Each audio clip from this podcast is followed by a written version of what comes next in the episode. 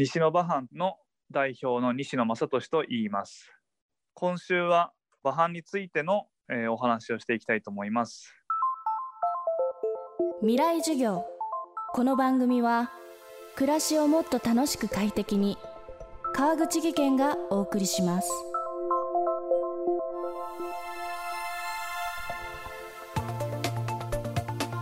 山林で切った木を重機ではなく馬を使って搬出する馬搬日本ではすでに失われつつあったこの林業のスタイルで北海道厚真町を拠点にローカルベンチャーとして起業した西野正俊さん。2017年の起業からもうすぐ丸5年が経過しますがもともと担い手の少ない林業は仕事が一定数あること。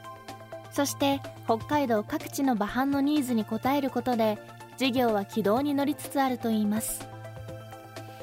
そして現在西野馬藩では木材の搬出以外でも馬を活用し始めています。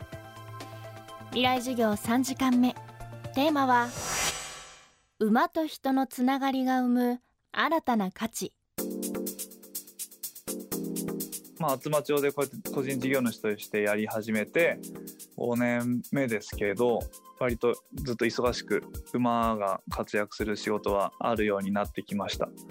最近はですねワインを作るブドウのあの畑の耕す仕事とかを徐々にやり始めてましてやっぱり海外の事例っていうのは結構参考になるので例えばフランスではワイナリーのブドウを耕す仕事が、まあ、結構やってるのは前から知ってたのであので北海道でもワイン作り盛んになってきているのも知ってたので、まあ、どっかでつながれないかなと思ってたところにこだわってるワイン作っている近藤ビンヤードさんっていう方と知り合うことができて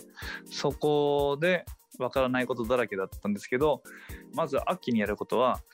ブドウの苗が何列にもなって植わさってるんですけど、まあ、その苗に土をかけていくんですよね。一直線にずっと土をかけることによって冬の寒さから守るっていうのとブドウの苗の根っこの、まあ、直根と側根っていう根っこがあって地下に深く潜り込んでいくのが直根。で側根は横に伸びていく根っこでその側根を切りながら進んでいくんですよね。でその側根は切った方があの直根をどんどん強くしていきたいっていう目的があるので側根を切って直根を強くするそれを秋の作業でやってます。まあ、春は秋に土を寄せたものをもう一回また溝に戻すっていうような作業をしています。でトラクターで何回も土の上を歩くとやっぱり等圧がかかって、まあ、踏んだ圧がかかって土はやっぱ硬くなってしまうんですね。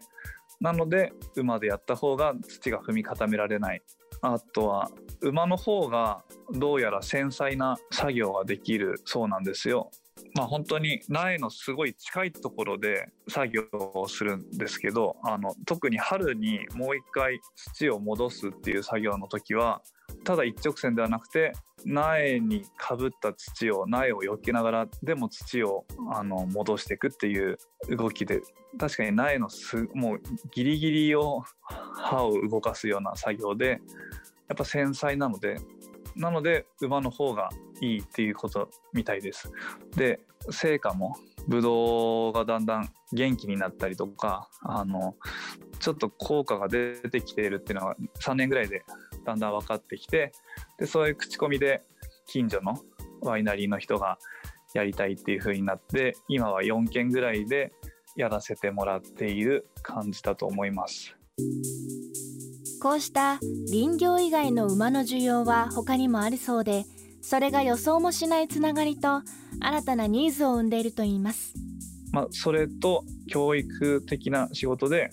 あの厚真町の教育委員会の仕事で、まあ、年間30日ぐらい小学校の隣にあるあの森もあるのでそこで子どもたちと一緒に馬と一緒に、まあ、木を引っ張ったり馬そりみたいなことをやったりとか、まあ、馬と共に働くような体験をさせる役割としてそういう仕事をやらせてもらったりとか5年間やってるとだんだんとこの働く馬の仕事も林業以外でもだんだん増えてきているというような状態です。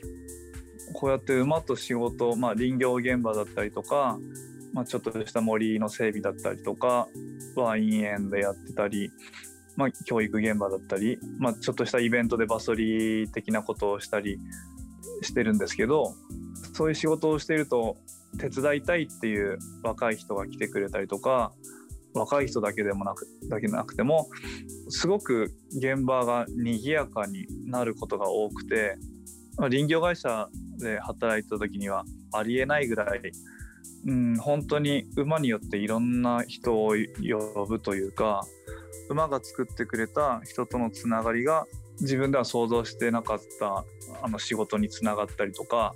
それはすごい一つの価値だなと思ってます。未来授業。今週の講師は北海道厚真町の西野馬藩西野正俊さん。今日のテーマは馬と人のつながりが生む新たな価値でした。明日も西野正俊さんの授業をお送りします。